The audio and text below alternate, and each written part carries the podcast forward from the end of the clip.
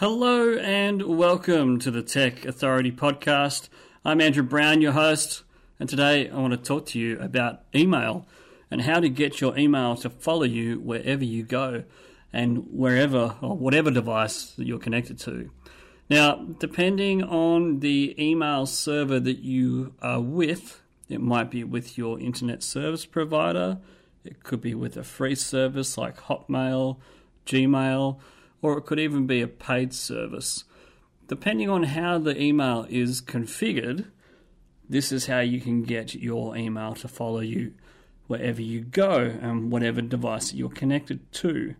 Now, if you have your uh, email on your phone, most likely a, a computer of some sort, um, the easiest way to get it to follow you and have all of the uh, files and folders, like all the attachments, come through to the device as well, and making sure that everything is kind of in sync.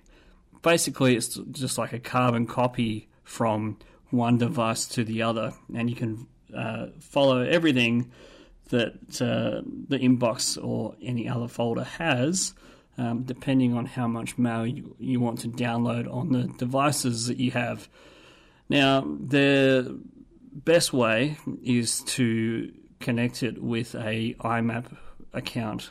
Now, what that means is that uh, when it goes through IMAP, it basically is a carbon copy of what the host has, like this, depending on who's hosting your email.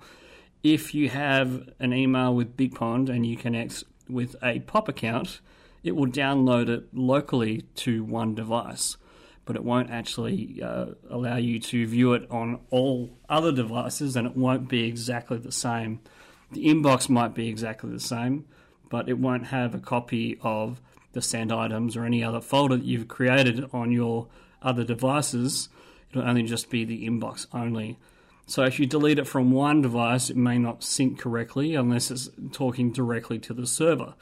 Now, with IMAP, it's directly to the server. So whatever change you make on the server, it replicates on all other devices that it is connected to.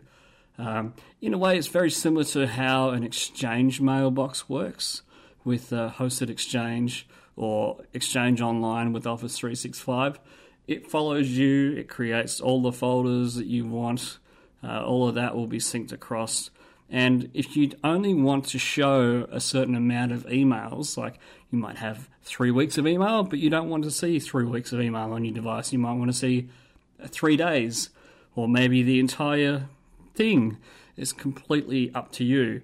Now, to make it sync properly uh, with Exchange Online, all you have to do is put in your email address and your password, and it will connect. And it's really that simple. Uh, for any other type of mailbox, whether it's a Gmail account or a Hotmail account, that will sync with no problem.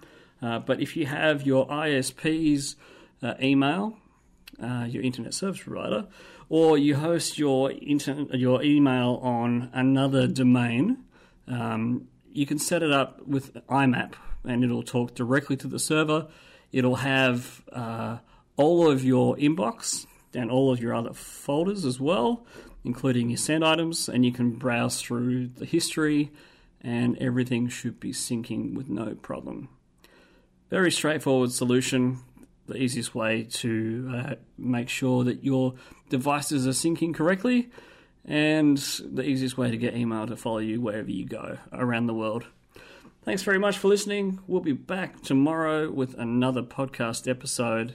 I hope you're enjoying this series of podcast every day in April. And we'll see you tomorrow. Bye.